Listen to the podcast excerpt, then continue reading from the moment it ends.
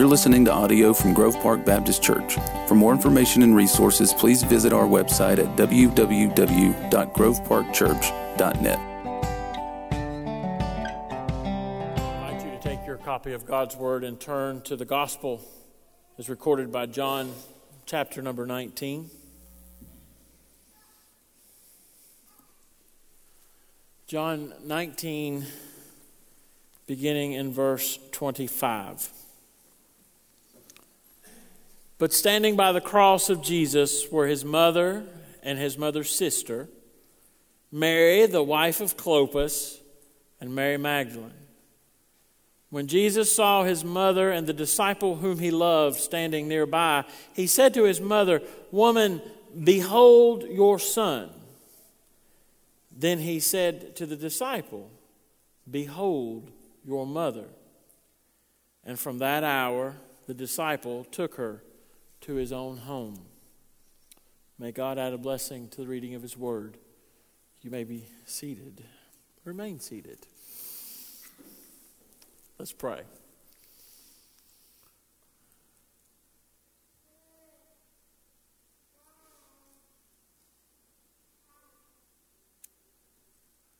God, we thank you. We thank you, Lord, for your word.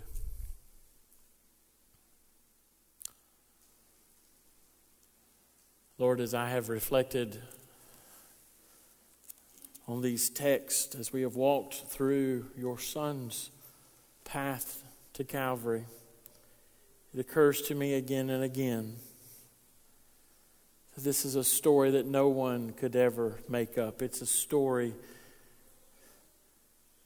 so brimming with love and compassion and selflessness no one could make it up. And so, Lord, as we come to it again tonight, I pray that it would just jump off the page into our hearts, that we may hear afresh what you're saying to us, and that it would change us and it would make us see Calvary and Jesus and you in an even clearer light. Lord, give me the words for those that are gathered here as we make our prayer in Jesus' name. Amen.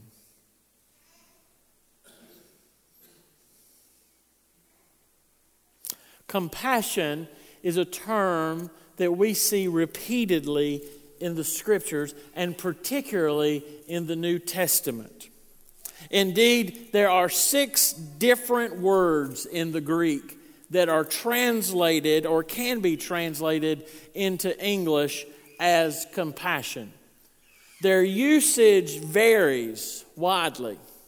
We see it used in Matthew 5 7 in Jesus' Sermon on the Mount, where he says, Blessed are the merciful, for they shall receive mercy. Mercy being a synonym then for compassion. We see it in Matthew 9 36, where Jesus is moved with compassion when he sees the crowds because they are like sheep without a shepherd. And we see it similarly in Luke 15 20, where the father is looking far off and he sees the son coming, the prodigal son. And he is moved with compassion as he runs to his son. We see it in Hebrews 4:15 where we are told that we do not have a high priest who is unable to sympathize with our weaknesses. Sympathize again a synonym for compassion. That's a lot of different ways to use compassion. How can we come to a, a narrow definition? How can we combine all of those definitions into one? I think if we think of compassion this way, that compassion is bringing grace to a need before it's ever understood as a need, we'll understand compassion. We'll be able to, to group all of those varied forms together. Now, let us understand something. To see something as a need before it's understood by anyone else to be a need requires a few things. It requires you and I to be keenly aware of what is going on around us. We have to be uh, so aware that, that our resolve cannot be focused on us, but focused on others. So here's a question How self focused are you? Are you so self focused that you don't understand what is going on and can pick up small subtleties around from other folks so that you are aware of their discomfort? That you are aware of how they are dealing with the particular matter? Or are you just focused on what your hurt is, your pain is? Who cares what anyone else is going through? It's all about me. Certainly, we do not see Jesus exemplifying this in the text this evening. Although, wouldn't we give him a pass? Wouldn't we? He's hanging on a cross.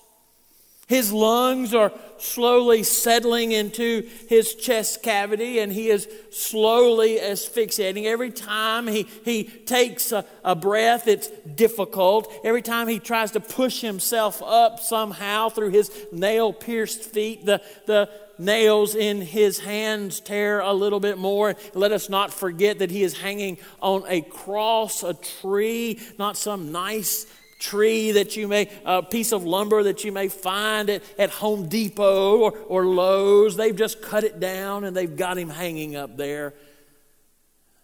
And every time he pushes himself up,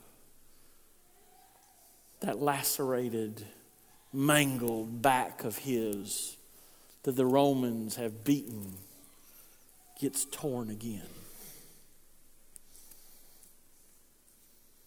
Oh, we could give Jesus a pass.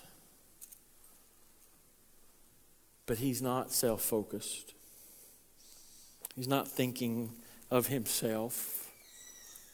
If you look to the text again, you, you see there's a group there but standing by the cross of Jesus were his mother and his mother's sister, Mary, the wife of Clopas, and, and Mary Magdalene. When Jesus saw his mother and the disciple whom he loved standing nearby, he sees this group. And suddenly he's not thinking about himself, he's thinking about them. He's thinking about these women who have followed him. He's thinking about this disciple that he dearly loved. He is thinking about his mother. You and I may say, well, of course she's filled with sorrow. Of course she's filled with anguish at this death of her son. But, but I, I believe Jesus sees something beyond the emotion of the moment. He sees something in her, an inner longing that she is going to need something else down the road, something that he has taken care of. Let us remember that Jesus is Mary's oldest boy. He's the one that's supposed to take care of her now that Joseph has gone to his reward and now he's not going to be able to fulfill his task. Oh, we may say that, well, he has other brothers, but maybe he knew his brothers wouldn't tend to her too well. You know, siblings seem to know each other quite well, and they know which ones you can trust and which ones you can't. And he says, I can't entrust mother. Oh, don't say Mary. I can't entrust mother to those brothers of mine. And he might say, Yes, yes, yes, dear Auntie is here, but, but I, I can't put that off on her. It's my mother. And I want to look after her. And so he says to John, the one whom he loved, in the Mark translation, John, will you do me a favor? John, will you do me a favor and look after mother? Will you take care of her? Will you love her like I do? Will you meet her every need? John, will you, will you watch over her as I would? Behold, your son. Or maybe we're focusing on this all wrong. Maybe Mary's not the focus. What if the focus is John? What if Jesus is concerned not about Mary, but his best friend John? What if for a moment he knows what John is going to go through? John here is a, is a young man probably somewhere in the neighborhood of about 20 to 25. We don't know anything about John's home life except that he was a son of Zebedee, so we don't even know if John's mother is still here. Maybe John needs a little motherly attention.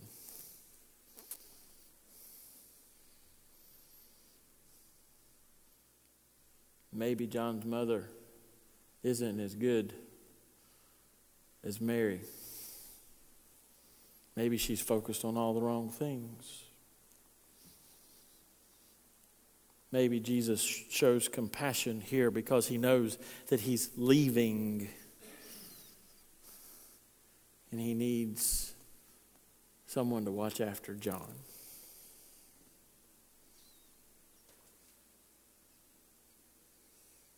And so he's, Behold your mother. I don't think it's a coincidence, beloved,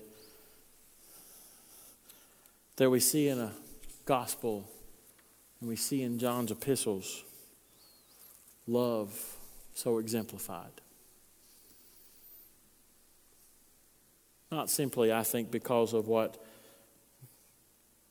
Jesus meant to John, but because I think also that as John hung out with Mary in the years to come, he saw the one whom Mary, whom, excuse me, whom Jesus first learned what unconditional love was from. His mother,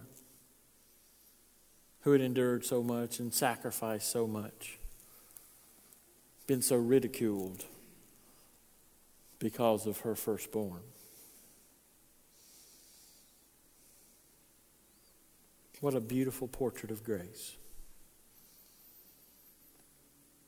That Jesus meets these needs that they're not even aware that they have, maybe at this moment. Not thinking about himself, just showing compassion.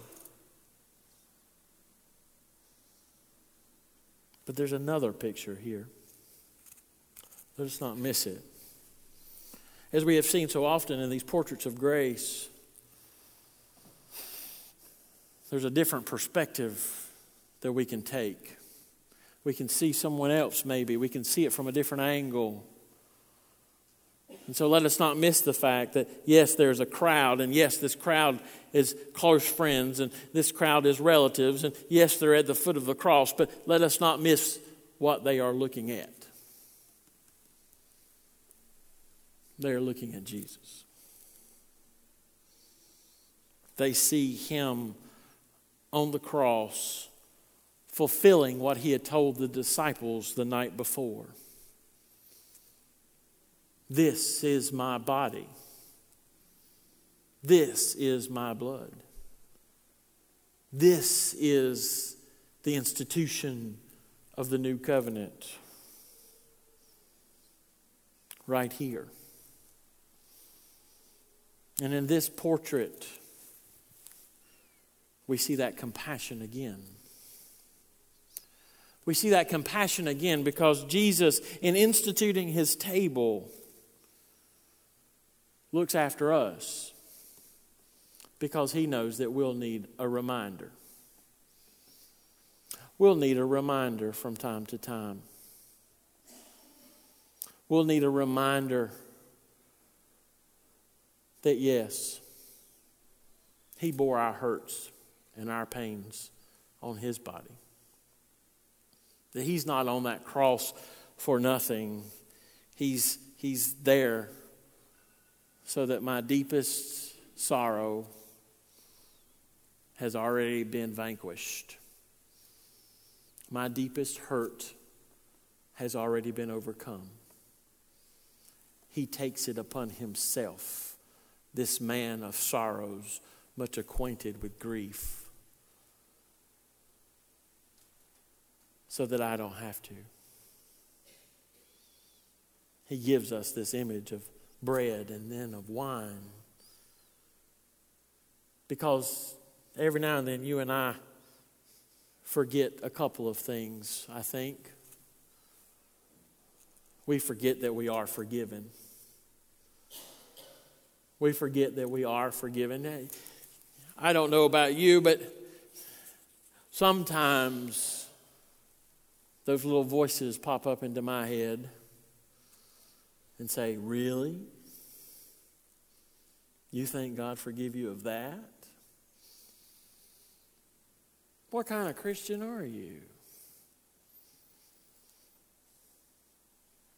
But here in the cup, we see yes, my forgiveness has already been purchased. And we also see that there is still a great need for me to acknowledge my need of forgiveness. To tap into that limitless supply of grace. To be healed.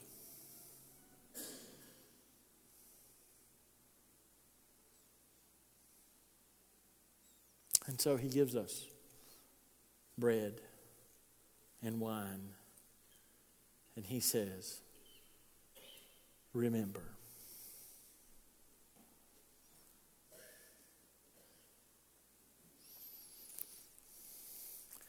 You know, this morning I was teaching the Bridge Builders Bible study, and we were talking about communion.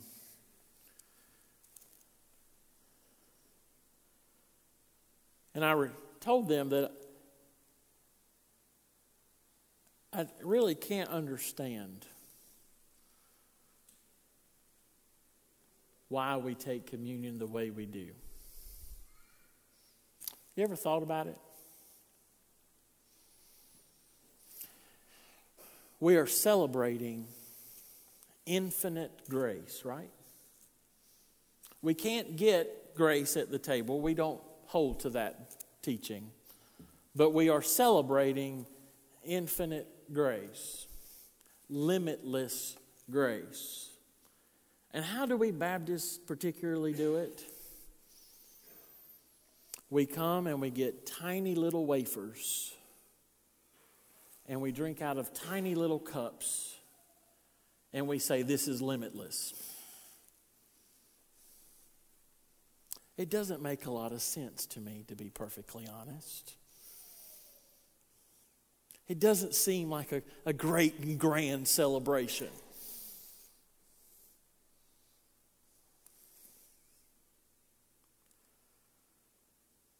I told them, and they told me that I needed to make sure I explained this to you all tonight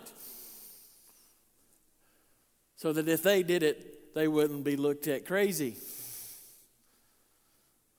That I want to encourage you tonight as you come to table to recognize great grace. We have lots of bread up here. You're going to get to take it.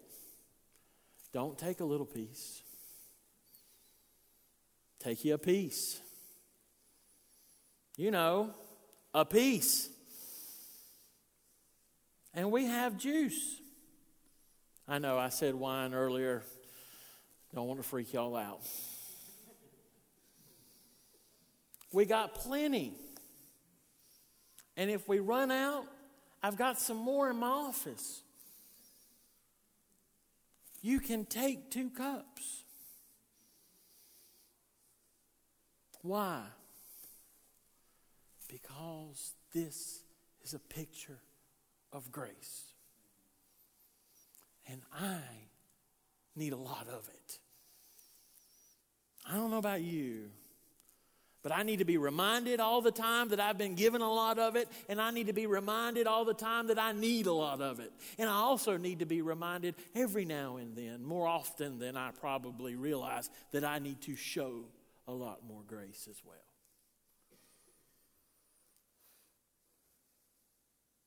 It's almost like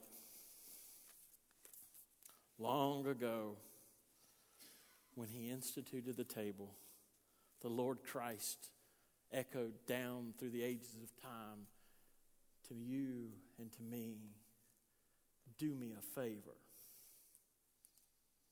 Remember the great gift of grace, the compassion of grace, the willingness of grace, the acceptance of grace, the invasion of grace, the disruption of grace, the silence of grace, the never ending